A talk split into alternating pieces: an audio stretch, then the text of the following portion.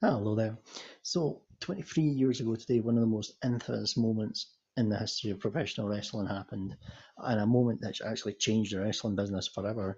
And more on that later. I think we all know what it is, but when I say to you it happened at Survivor Series nineteen ninety-seven in Montreal, you'll know what I mean. So, but here we go. There was there was more to that show. It, it gets remembered, honestly, quite. It gets remembered for that, quite understandably, but there's a lot of other good stuff in that show overall, so I'd like to talk about that before we go on to the the big gigantic elephant in the room. So we start off with the traditional Survivor Series match involving the tag division. It's the Headbangers and the Blackjacks versus the New Age Outlaws and the Godwins.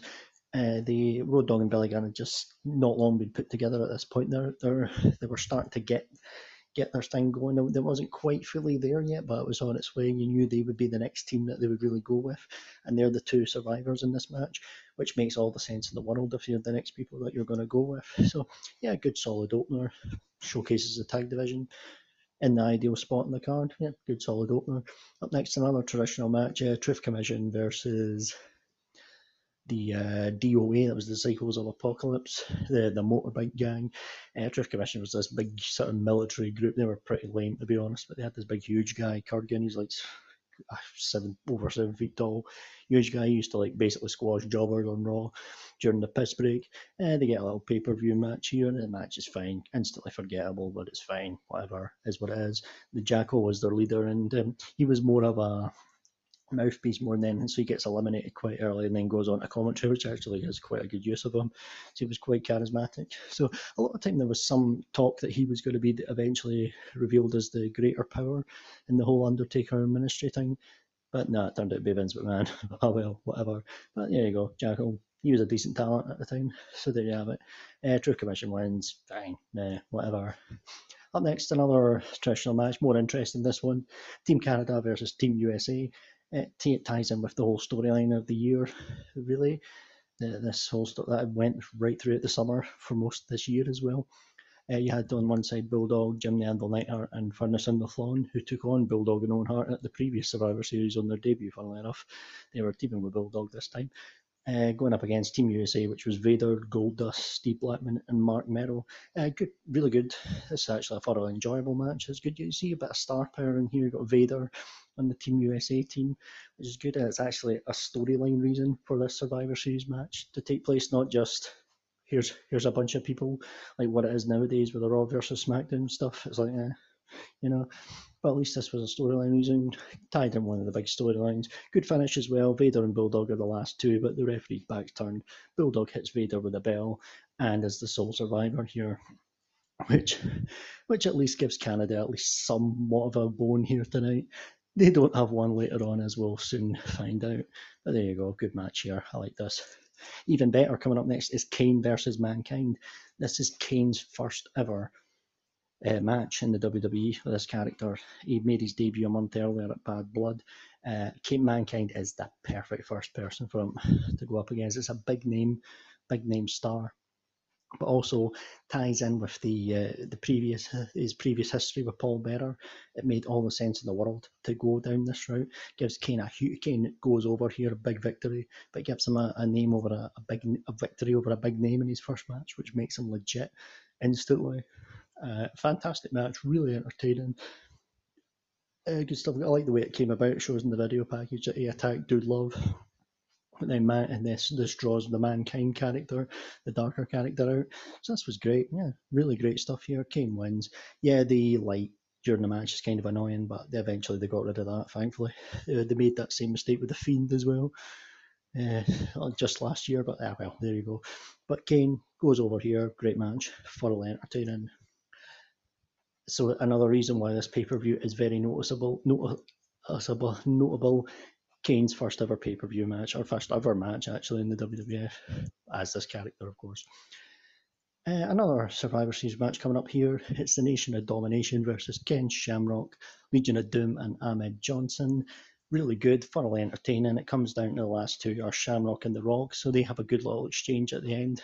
You know, looks like Rock's going to win when he hits Shamrock with the, the chair and the referee's back turned. It looks like it's going to be a similar finish to the, the previous match, uh, elimination match, with the, with a, um, an, an object, uh, with a, a weapon, beating the, it's the guy when the referee's back's turned, but no, Shamrock kicks out, and then they have a good little sing, mini singles match to finish off. Shamrock and Rock did have a lot of matches during ninety-seven and ninety-eight on pay-per-view, and they were always good, though, to be fair, and never really outstayed stayed its welcome. So uh, this was good. Shamrock wins with the ankle lock, thoroughly entertaining match. This was really good, probably the best of the Survivor, the traditional matches, really entertaining. Again, much like the Team U S A, Team Canada one, there was actually storyline reason for these teams to be going against each other, because the nation had been feuding with these people throughout the year, so it actually made sense. So this was good. And of course, Shamrock being the sole survivor made sense, because he was the next number, he became the next number one contender for the next pay-per-view. It all led in, it made sense, which wrestling did quite a lot back then. Up next, another noticeable, notable thing about the show is it's you've got Stone Cold Steve Austin against Owen Hart for the Intercontinental title. This is Austin's first match back after he had that horrible injury at SummerSlam against Owen Hart. Thankfully, he came back here, uh, has the match and everything. Um, really, the match itself's fine for what it is. It only goes like four minutes, and Austin kind of just wins it out of nowhere. Just hits the kicks Owen in the gut. Fingers up, stunner, one, two, three, wins clean as a whistle. So there you go, it's quite quick, but I get the feeling they just kept it short just to make sure Austin was okay and things like that. They didn't want to go too far with it, which makes all the sense in the world. Austin gets his belt back again, which which makes sense here. And then the Canadian crowd actually start cheering Austin at the end. So there you go. I mentioned when I did a recording about the Canadian Stampede a few months ago, you could actually see, even though Austin was the heel and was mostly booed, there were still Austin three sixteen signs up there. Well, a few months later, he's back in Canada. He just beats a Canadian hero, and it actually gets cheered at the end. So there you have it. It just showed you the phenomenon was growing big time there.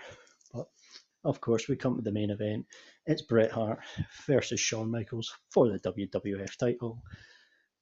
Right, the, the match itself is excellent. It starts off really as a brawl when they're brawling all about the arena.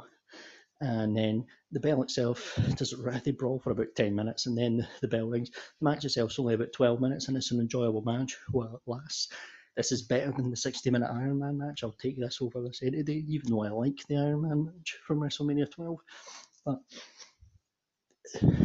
you could just feel, when if you look back and you look back at some of the clips and things like that, you could feel the hatred between those two, these two. You honestly could have made for captivating television, which is why I always think W W E dropped the ball by never doing proper, proper back and forth shoot promos with Alexa and Sasha over the years. They they honestly should have done that back in twenty seventeen. I'm not saying it would be on this level, but you know, they really dropped the ball on this. on that, but uh, yeah, that was amazing television when they had the two factions going back and forth. And of course, we now get to the finish when Shawn puts the sharpshooter on. Earl Hebner calls for the bell. Shawn Michaels is the new champion. There you go. Of course, it, we all know how it all went down. That it was apparently Bret Hart was meant to reverse this. It was meant to end in some big schmodge and end in a double D Q, because uh, Bret was going for W C W after this. That Bret was going to come on the next night Raw, give his farewell speech, and then give up the title. Then he didn't want to drop the title in Canada. Of course, he then dropped it to a guy he just hates, and Shawn Michaels. And then, oh, and then you can see it. You can't the camera catch where he spits right in Vince McMahon's face. It's incredible. This this moment changed wrestling forever. I mean, this really did peel peel back the, the curtain, pull back the curtain really, in many ways. And I've, I've also even watched documentaries on this, like The Dark Side of the Ring, and just shoot interviews with people like Jim Cornette, with people like Kevin Nash and Sean Waltman think it's a work.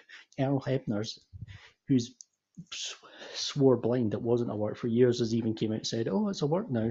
I don't, I don't know.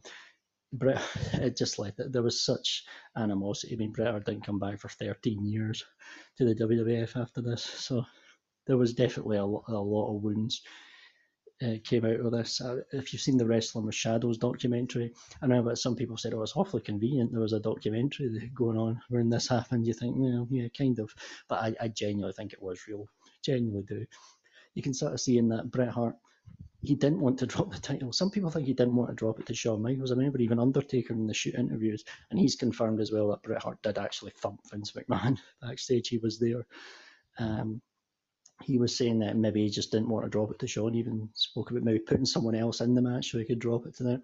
From what I could see in the Wrestling Shadow, with Shadows interview, Bret just didn't want to drop it in Canada because he did have this whole I'm a Canadian hero thing going. Which, okay, yeah, I, I get it and all that, but, uh, you know, it's one of those things. He didn't want, and I know people, what this, he was kind of a mark, and I respect Bret Hart, I like Bret Hart. He actually seems quite a nice guy, and I know people call this old bitter Bret, and he moans a lot, and he does, but I do quite like him. There's something quite likeable about him, and I was happy to see him back when he came back in two thousand ten.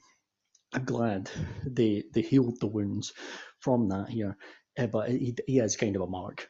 This whole oh, oh I'm a Canadian hero and all this, but yeah, okay, I get it, you are, but to these people and all that, but you know, it's it's a pretend belt, it's a prop, mate. You know, that's what it is. Uh, but there you go. But uh, there you have it. There's so much, uh, so much came from this, of course, and of course, it led to the Mister McMahon character. The Mister McMahon character then came out because he then, a week later, he addressed it again, pulling back the curtain, talking about how Bret screwed Bret and talking about the time-honoured t- tradition is how you do the job on the way out and things like that. But then the Mister McMahon character came from this because in real life, the big evil boss did screw over the people, that the guy that's a hero in the fans' eyes. And of course, Austin was getting red hot at this time. Perfect timing. You had the... the anti-authority figure going up against the big evil boss. And people didn't know that Vince McMahon was the boss at this time as well. He was just the commentator, because I mentioned as well a month earlier, Bad Blood was the last pay-per-view Vince McMahon commentated on. I thought there was something odd that Vince was at ringside. You're like, why, why is Vince at ringside? He's, he's like a commentator. Why is, why is he in such a big thing for this? It was, yeah, incredible the way this all went down. It's changed the course of wrestling forever, led to the hottest angle ever, Austin McMahon as well, and the, the greatest heel character ever in the, in the Mister McMahon. So it made such big news. I mean, even years back, this, this Bret Hart Wrestling with Shadows documentary was even on B B C Two in the U K. It was shown, and it was on like a mainstream channel. So it's a, a big, huge thing came from this. Absolutely massive. Uh, And then you've, you, it's funny how people say, oh, wrestling's ruined now because people on social media break kayfabe, should be in kayfabe all the time. And I'm thinking to yourself, like, everyone knows it's a work. Everyone knows it. So if you, like, break kayfabe on social media, it doesn't really matter. People moan about Alexa tweets too much or whatever because she got this new dark character, but it doesn't matter. It really doesn't matter. You'd have to be a mark to not want people to be always in kayfabe. I mean, Undertaker is old school and he protected it for all these years, so fair play, but, you know, the breaking of kayfabe isn't what's killed wrestling, it's the lack of compelling stories and characters, which is what's killed wrestling. And you can blend elements of real life in with a story and everything like that, and I think they did that, actually, in the build-up to Bret and Shawn, which made for captivating television at this time. You could feel the hatred between these two. You didn't need to read a story or read dirt sheets or listen to rumours or watch shoot interviews to know that these two hated each other. You could fucking feel it through the T V there. There was, it was just, anyone could see it. A kid could see it. I'm a kid watching this, and I knew these two hated each other in real life. You know? But it's funny how people complain about, if you expose the business too much, it ruins it. And it's like, well, this exposed the business big time. And then it led on to the biggest boom period in the his, in the business's history. So it really didn't. It honestly really didn't. But there you have it. Maybe kayfabe was well and well and truly died the day of the Mont- Montreal screw job, but it wasn't as bad a thing as you might think it was. But there you have it. That's what my take on that. And my take as well is, I have sympathy for Bret. I mean, Vince did lie about it, what he was going to do, and it was underhanded, but but I don't I don't really blame him for it, because he thought Bret was going to show up on W C W with his title, and they had and they were losing to W C W at this time, so they couldn't afford an embarrassment like that. It's his it's his title after all, for his company that he bought from his father, he inherited and then built to incredible heights from his father. So I don't blame Vince in many ways, but there you go. It's a messy situation at least. But I will say this, even although I've gone on about it, because it's one of the most incredible moments in wrestling's history, Survivor Series nineteen ninety-seven is actually a great pay-per-view, thoroughly entertaining. The Survivor Series matches are fun. A couple of them at least have really good storyline reasons for them to take place, such as the Nation of Domination one, Team Canada versus Team U S A. You've got Stone Cold, thankfully, having his first match back after a terrible injury, so it's, that's a big moment. Kane, Kane's first ever pay-per-view match, or first ever match as this character, big moment. And of course, that moment at the end. And the match itself is actually thoroughly entertaining when it happens. So there you go, Survivor Series nineteen ninety-seven. Actually, one of the most infamous pay-per-views of all time, the most, possibly the most infamous pay-per-view of all time. But I will say also one of the best Survivor Series from an entertainment standpoint as well. And speaking of which, even better, coming up is Survivor Series nineteen ninety-eight, which will be the next review I'll do. Don't know if there'll be a Raw review this week, I'm not sure. I'll play it by ear as usual. If I watch enough of it, I'll give a review. If not, I won't.